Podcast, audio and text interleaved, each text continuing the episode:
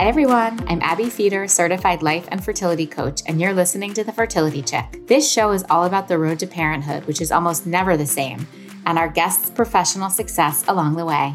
We have an incredible guest with us today. Dr. Julian Escobar is a reproductive endocrinologist in Texas. He is a ray of positivity and hope and light. And I know that sometimes in the fertility world, positivity gets a bad rap, and I get it. We are sometimes told and forced to feel like we have to be positive when it's barely possible. But he just brings so much hope to each of his patients. You can see it on his face, you can see it in the way he talks about them and to them. We get into so many incredible details about his life, how he ended up along this path, what it was like to be an immigrant and a gay teenager in Texas growing up, and what it was like to be a reproductive endocrinologist on the other side of a fertility journey when he and his partner chose the road to surrogacy. So I can't wait for you to hear his story. Here is Dr. Julian Escobar. I want to give you the warmest welcome to Dr. Julian Escobar, who I absolutely adore. We've only met IRL once. We shoved some cookies down at a conference together, but you're just such a light and such a wonderful human being with warmth. And I'm just so happy to have you here. And you have your own fertility story to tell. Yeah. So, welcome. Thank you so much. I'm so happy to be here. I love you. And the more we talk about fertility, the more it becomes normal, the more people can just focus on their own journey, you know, and not on that's the right. reflective world around us, you know? Exactly. And we share, well, we don't share together, but we both have boy girl twins. Yes. So we'll get to that. Yours are a little bit older, I think. Yours are a little bit older. Well, mine are older. I think so. How old are yours? Eight. Four and a half. Oh, sorry. Oh, yeah, dude. I'm still I in it. You were ahead of me. Yeah. So, uh, yeah, we'll get I'm, there. I'm glad to feel a little bit ahead of you.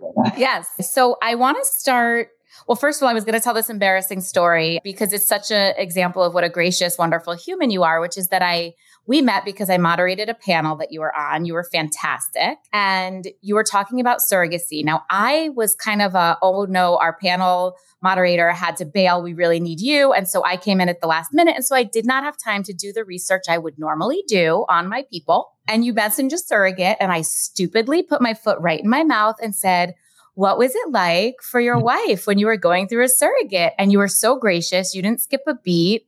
You sort of casually changed the subject. And then Dr. Amy, who was also on the panel, is like furiously texting me, he's not married to a woman, you idiot. I mean, she didn't say it like that, but I felt so silly because I try to be so sensitive to that part of this. But tell me about a little bit about your personal story. Yeah. Well, even if you've done more research or your research, it would have been hard to see that because yeah. I mean, it's just my personal life, so I don't really put it out there because it's not like I'm a public figure, you know, what people have right. to know. But when it comes into conversation, it comes to the conversation. And so I have a male partner, and that's why we have to do surrogacy. And I feel still I had to get help to become a dad and, mm. and, and still going through IVF, through a fertility evaluation, through finding a donor, through finding a surrogate, through the legal, the psychological, and internal, financial, whatever conflicts you every person has, all the same. I mean, doing it every day doesn't. I mean, it helps you in some ways, but it doesn't help you in other ways. You know, I was told by my partner, "You're going to be a patient, and you're not." Or my husband, I should say. Don't stress out the gynecologist or the OBGYN and, and don't be dictating to everyone. And it's, and, you know, I try to be patient, you know, and it's, you know, but it's, it's a different journey for everyone. And so I do think it just made me a better doctor. I feel that I offer the tools to help people get pregnant and the medicine. And I think it's super cool and interesting. But I do, but, but I think the roadblocks that people have are not very much what I do that and I offer. I think, or other uh, REIs offer fertility doctors. I think the roadblocks are going to be the personal struggle, the couple struggle, the financial stuff, the time off, the uncertainty, you know, all those things.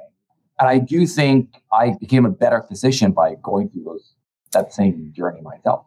I have no doubt that you did. I have no doubt that you did. Because understanding what the longing feels like from the patient perspective is not necessarily something you can understand until you've gone through it. Yeah, exactly. And so, and you know, someone may say, well, you you did donor egg because you don't have a female partner or surrogacy and, and you're a physician, you know about it. But I'm like, still, like I grew up in a household where you decided to have a child and you didn't have to involve anyone else. Right. And even when I just even that I, I I was out to my parents. So I, I that's why when he said that I wasn't bad. I've been probably in the closet most of my life, you know, through my training and everything else. And I was, you were, whoa, whoa, you were in the closet for all of that? Yeah, because I, wow. you know, it, it, I'm an old guy, so it took me a while to figure it out. And once I figured it out, I hated myself for that. And how do I change mm. it? And it didn't really change. And then it's like I'm busy in medical school and in residency, and there's nothing much to say. It's not something you know that you had to put out there. You know, it was not relevant. And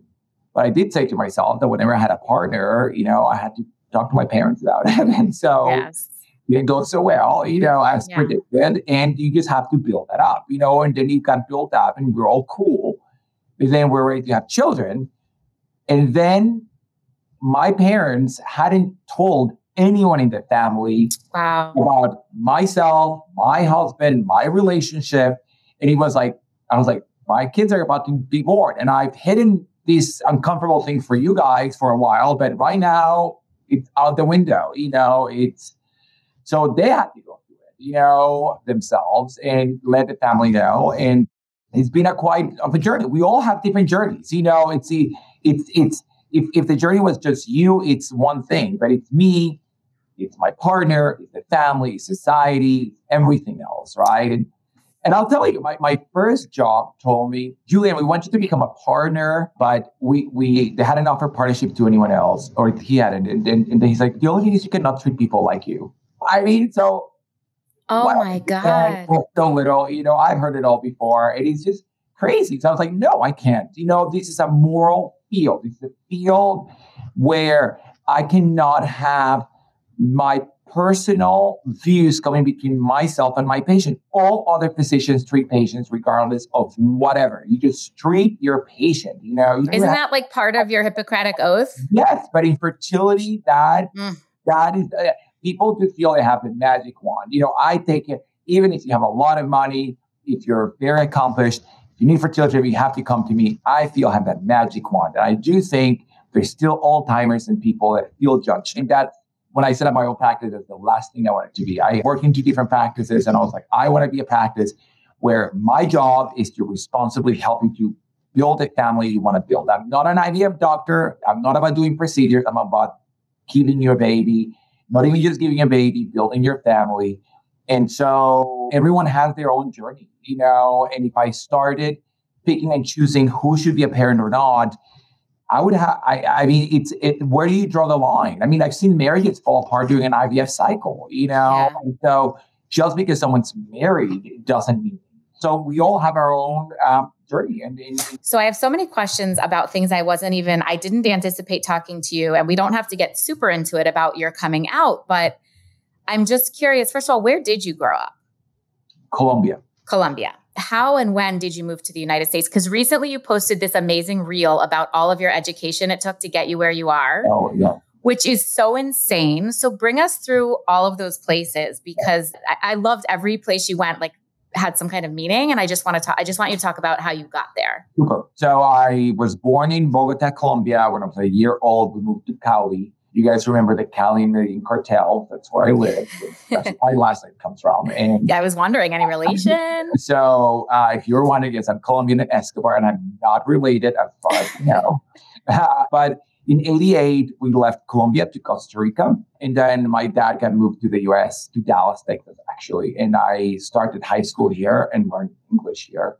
I mean, I knew some English before. And I mean, high school is hard for everyone, right? And, and here I had extra layers of things. And so just kind of always knew I was going to be a doc- wanted to be a doctor. I just knew I had to fight harder. So did that for two years. We moved to a, Chicago. So I lived in a suburb of Chicago and uh, finished high school there.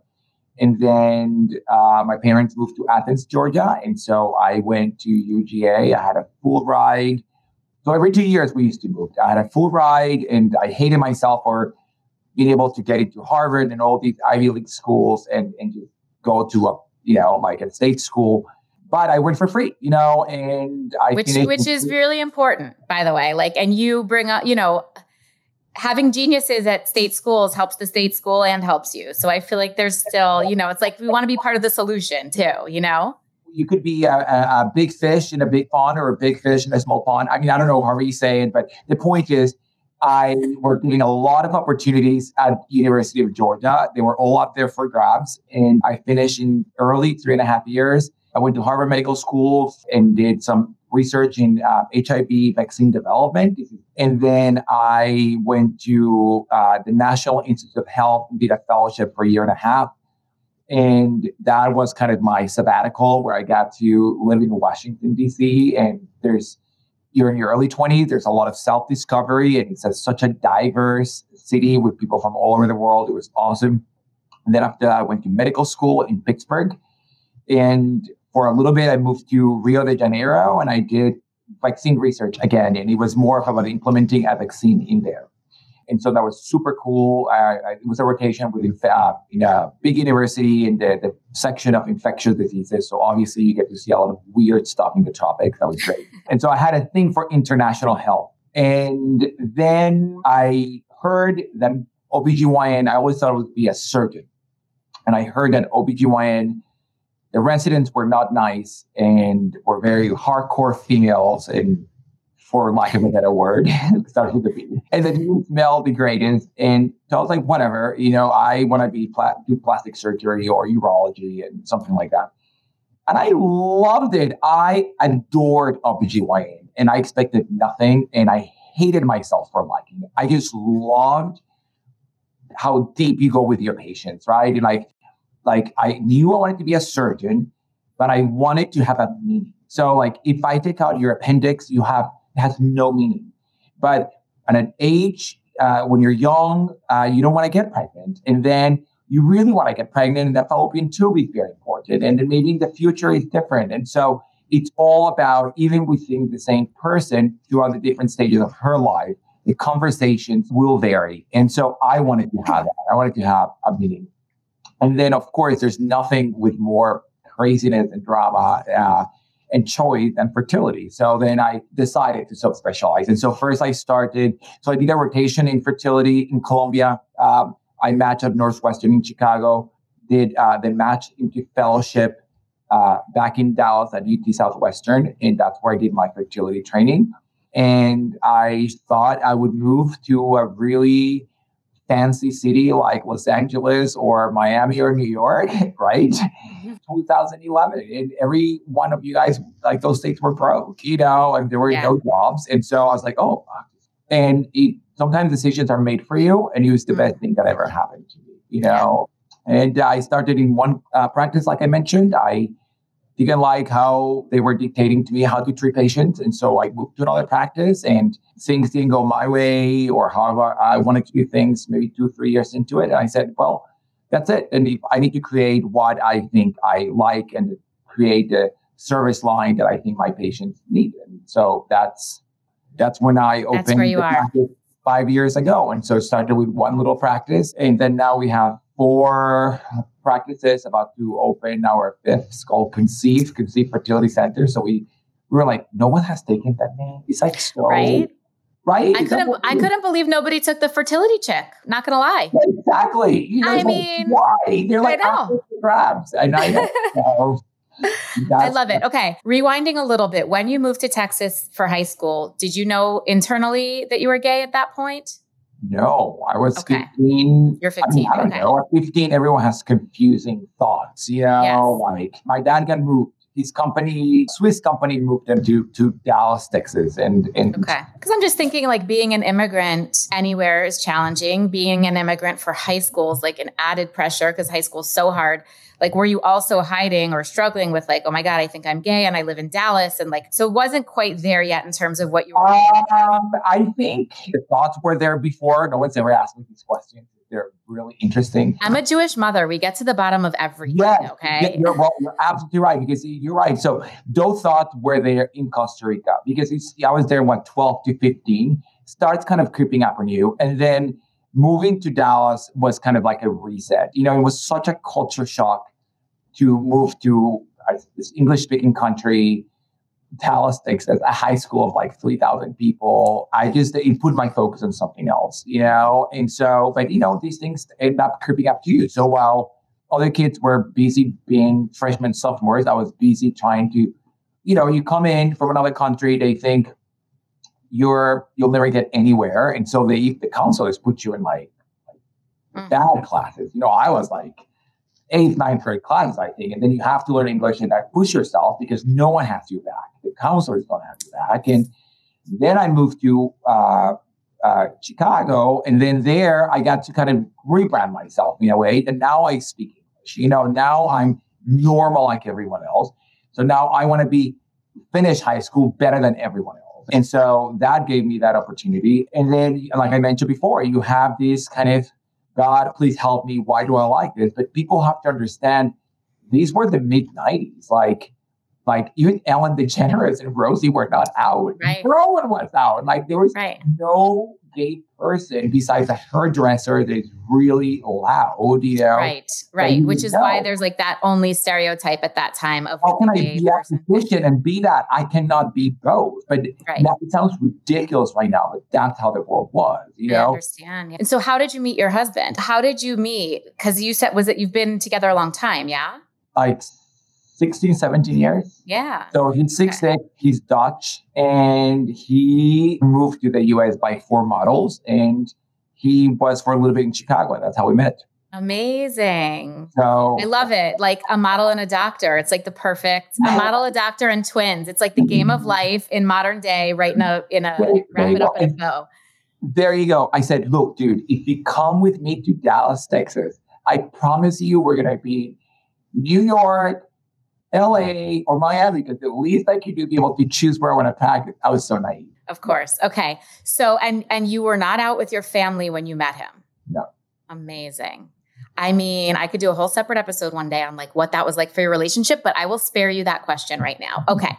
So I'm curious in terms of the fertility piece. I think there's such a different expectation when you're a same sex marriage versus a heterosexual marriage, right? Because most of the time, and this is a big generalization, if you're in a same sex marriage, you know that if you want to have children, you need help. And if you're in a heterosexual relationship, you know that if you want to have children, it's the most natural thing you can do and you don't need anything. And so you're like more bitter, more resentful, understandably. Do you find that? And how did you sort of approach when you needed help? And then I'd also love to just get into how you found your people to help you create your family. Yeah. Yes. So you're absolutely right. There, there is there's a misnomer out there that if you're a woman, and that's how I guess be, at least women used to be told that if you touch a boy, you're gonna get pregnant, and that's a lie. But I, I do think that young people have a lot of sex and they're very fertile, and eventually they'll get pregnant. But also to patients, listen, you just never get what you want. When you don't want to get pregnant, you get pregnant. And when you really want to get pregnant, you don't get pregnant. And so that's just a fact of life, you know, and, and the world has changed so much where women are not supposed to be having babies at 22 or 24 anymore or 18. They're supposed to work on their passions and their careers and be independent. And so we all kind of get to that comfortable in our lives in our 30s usually. And but that then goes in reverse with the fertility journey. And so the more you're going to plan your life, the more type A you are, and the more you're going to expect your body to respond. You want it to respond at that age in your mid and late 30s, and age is one because you because that like having wrinkles or gray hairs, you know, like fertility is like it's just lower at that age, and so so I do think there's just it's multiple layers of emotions in there. When you think of yourself in a marriage, you know how you think of your spouse. Are you in a relationship where you're going to blame each other? Maybe someone has had a baby before. And in, in sense of failure, you, you type A, you've never really failed before. Now you haven't gotten pregnant. Everyone's asking you. So there's a lot of things that people, single people, people in same-sex relationships haven't had to go through.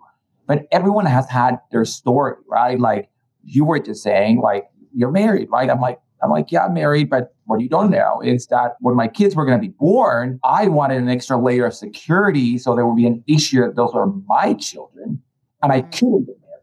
I had to fly to San Francisco to get married and wing it mm. that may have some value in Texas, right?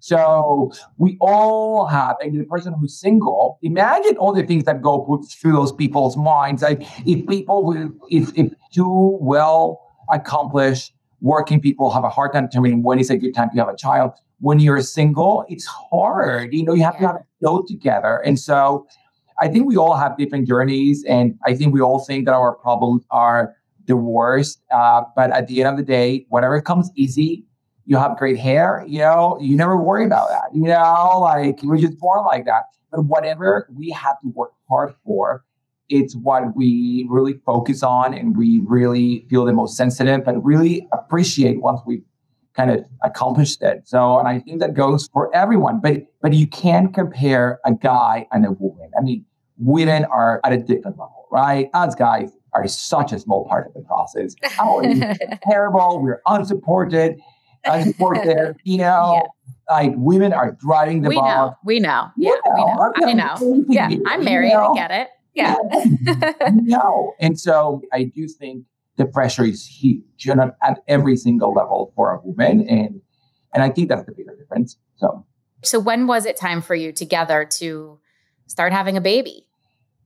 So um I never met a gay couple with kids at work mm. or outside of work. I mean, this is before Anderson Cooper and all these people, yeah. right? We obviously didn't do it in my practice because I, mean, I just shared. I mean, we did have single females and lesbian couples. And so I just have to do it on my own, you know, in the clinic. And everything was just, let's see, first, you know, let's find an egg donor. Obviously, I hadn't done that for my patients before.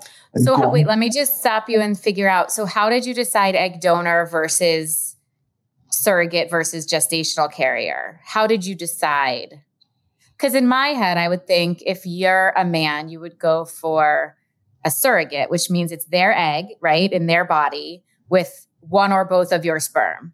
So you, but you chose to use an egg donor and do an actual retrieval and then put it in somebody else. So you chose two different people the, you had to find. The first thing you mentioned, we almost never do it. Okay. It's crazy to do that because if a woman is genetically related to her child, it's very difficult to have laws strong enough that would force the woman to be able to give up that child, or vice versa, that the parents want to keep the one don't want to keep the child, and to uh, it could go either way. So that's traditional surrogacy. I don't think people do that. You know, I've done two cases similar to that they were both gay gay couples. And at first, the sister of one of the guys came up as the egg donor. And for various reasons, they ended up, that wasn't the original plan, also carrying the pregnancy later on. Wow. These are not random women. That was a sister. They all have children. And it's just, it, it, it, it happened twice, you know, that's it. Uh, and, and sometimes, you know, social situations lead that people, that people having just one option, that was their option. And so that's how it happened. But everyone else, and I do surrogacy people from China and Europe and many parts of the US, and every single time get eggs from their wife or from an egg donor. And then we use a surrogate who's not related. Now, surrogacy is extremely simple. I mean, any fertility doc- doctor can transfer an egg into the parent, female, or the surrogate. That's no different. It's socially that's so complicated and legally because you need to have a system of laws that that say that the child that that woman's going to have through her belly or vagina is not hers, and that is against everything we know in society historically. So this is not available in Europe. Like you cannot pay someone to do this. Same thing in China. Now, egg donation, it's available in Europe, but it's very limited. The doctor picks your egg donor. You don't get to see a picture. Oh wow! And, here we are like, no. Here are the pictures of the donor, children, videos sometimes, yeah, videos with entire family history, any physical characteristic, genetic testing, infectious disease testing, psychological screening. You know it all except her name, and so I want people to understand that this really varies from country to country. And even within the US, in Texas, we've had, I mean, uh, Texas has a bad reputation, but we've had amazing surrogacy laws for a long time. New York didn't even have good laws until a couple years back.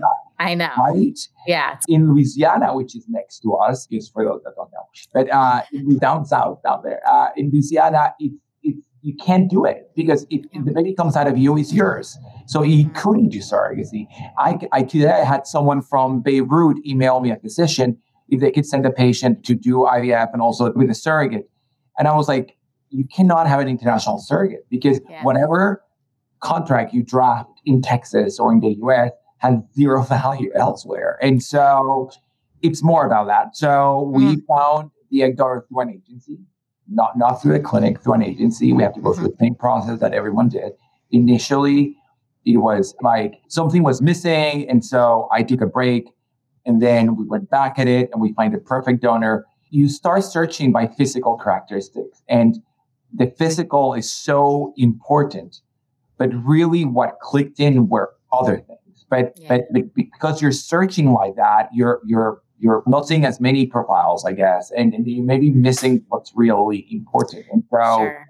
uh, now as a couple like us, it's very you could say you could pick any type of surrogate, right? I mean, any type of donor. Donor. But if you needed an egg donor, you would assume that most patients would pick someone who looks like themselves. Right. That is not always the case. Right. And so cool, right? And so, yeah. same thing. I've had uh, many uh, uh, uh same-sex couples who pick sperm donor mainly that is a completely different race than they are. And so again, you cannot predict, and I don't know if other people pick what they think is the better version of themselves or who mm. they assume is who they would want to be or look like. Because we all envy someone like I have brown eyes, right? I love green and blue eyes, you know? Yes. So it's and so I can see how that but maybe also there are people who maybe they because I don't ask them, maybe they focused on non-physical characteristics, you know? So I think it's a, um, a very unique process, um, very personal, but at the end of the day, it's a big deal. It's an egg. The big deal is sperm, but it's just an egg in a sperm. And it's just an important but small part of the process. And so I do think eventually you need to wrap it up, pick something, and move on. Sure. So how many retrievals did you have to do with your egg donor? Or One. the eggs were already there? One. You had to stim her.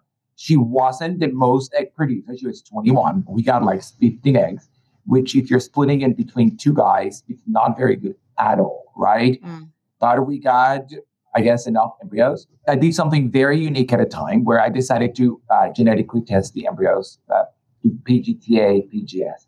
So I was like, yeah. what can I do? What can science give me to lower any complications, any extra testing on this poor lady? And so it was that. And so that's what I did. And then also we wanted to put a boy and a girl. We used to put two embryos back then all the time. Not because we were so interested in the cuteness of a boy or girl twins, which obviously I wouldn't have it any other way right now. Of course. I got had a gut feeling we're gonna get pregnant just with one. You know, that was the normal thing. Yep. And I wanted antenatal to know who was the biological father in case we wanted to have another gestational carrier carry for us for the other parent, you know, biological mm-hmm. parent.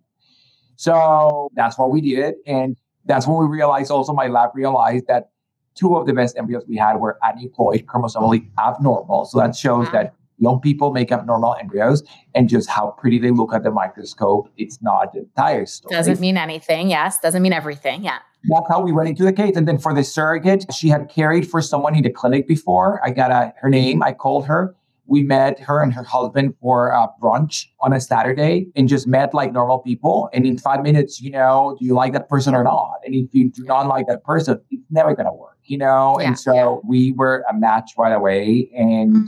it just flowed really, really easily. Do you still have a relationship with her? Do your yes. kids have a relationship? Molly, nice. yes.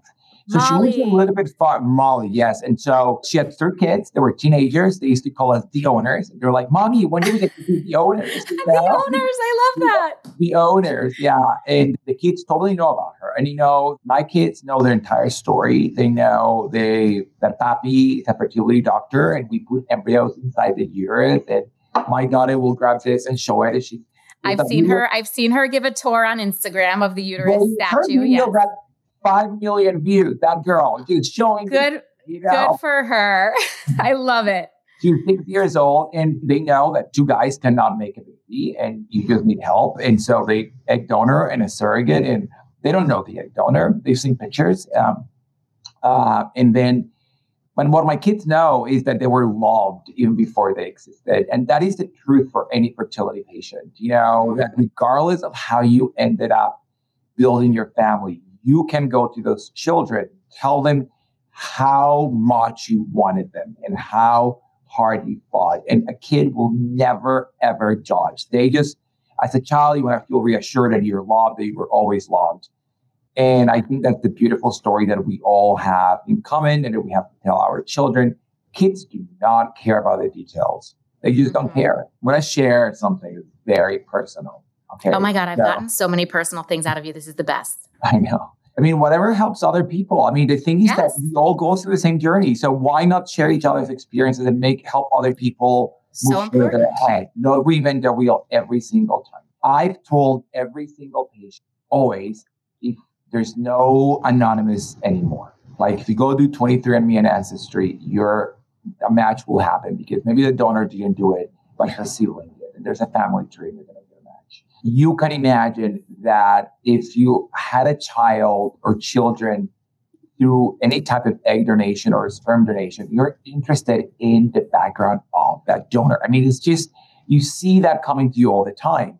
But, you know, you said before, us doctors are not very good patients. And so you find that in every profession. And so, uh, of course, I say that to people, but then here we went and got all tested because it's so cool. You have a child that was produced from a person you don't know and you want to learn about them. I mean, you want to know about yourself. Imagine about people you don't know. And we match with her. So I'm an example of where that is not anonymous anymore. And And you match uh, with her directly, directly with her? It makes sense if you are a donor that you're gonna have even more of an interest than someone who hasn't. So That's if right. people who have nothing to learn have the curiosity, imagine people who know they have yeah. something yeah. You're going to do it more. So people, this is going to happen. And if you really want to keep it private, just don't do it. You know, anyhow, so she sent us the sweetest of messages. At first, she was a little bit shocked and sweetest of messages. And then we replied with what we felt and she really appreciated it. And we left it that frankly, this is all about the kids. And so when my children are old enough and if they have an interest, the doors are open. And oh, obviously, so we will know that because it's not our journey. It's not what my partner and I want. It's what the kid kids need and want. And yeah. you don't want to overexpose them. You don't want to under, you know. So if they ever feel like that's something they want, uh, we have that opportunity. So in a, in a way, it worked really beautifully for us. You know, I mean, it's interesting. I love it. You've been amazing. Is there any mantra, cliche, saying, rule you live by, something that's like written out on your anywhere? I guess, like my uncle said, I think it's a, our only role in life is to be happy and let other people be happy. And having a family and children, it's the species depends on that. So obviously that's ingrained in most of our brains. Different people have different ideas of what a family family is and family size and how. And I just think we support people in, in, in that encourage them to have their own journey and like I mentioned before, strip away a lot of this societal nonsense, you know, and do what you do, which is be very candid and expose it and put it out there so that a woman may be the comfort of her own home and maybe not, it's not able to talk to her partner about things or her OBGYN or her family. And she sees there's a world out there. And I think the more people see that, the more they can peel off all that nonsense and just follow their own path and their own journey. And I do think that most people get what they want. Very few times they don't, or they have a harder time. But almost 100% of the time, even in the worst cases where people haven't or not worked out with a baby or yet after a long time haven't had a baby, they never regret trying because I doing everything that they could. I think That's it's regret exactly I have the medical tools to get you pregnant. That is a small part. You That's still right. have the mindset, yes. desire, and the ability to move, and that's where you come and people like you come. Yeah. That's right. And I say it takes a village to make a baby, not just raise a baby. So thank you for being part of that village for so many happy people. You've been so amazing. Thank you. Thank you so much, Abbe. Thank you so much. This has been great. Of course. Good. Talk to you soon. I just love him. One thing we didn't get to, which I had intended to get to, but we got onto so many other wonderful topics, was what it's like for him to be a reproductive endocrinologist in Texas right now. And while we didn't get into that in this episode, I really encourage you to follow him on Instagram, which we'll link in the show notes, because he even videos himself making phone calls for patients to get the care that they need if they can't get it in Texas because of the barbaric laws that are currently being observed in Texas. And just seeing him fight for his patients is something that I find so inspiring. I really wanted to hear from him what it's like to have to uphold these laws that he might not believe in. So I guess we'll have to do that in a part two. A couple reminders if you love our show, and I hope you do, please go ahead and give us a five star rating. You're welcome to review as well. If you have questions any week, you're welcome to DM me on Instagram at the Fertility Chick or email me hi at thefertilitychick.co. Also find me at InCircle Fertility or Abbe Feder on Instagram. If you or anyone you know is struggling through infertility, please remember you do not have to go through it alone. Grab a 30 minute consult with me, see if we can work together, and maybe I can help lighten the load for you. Until next week, can't wait to see you again. Bye.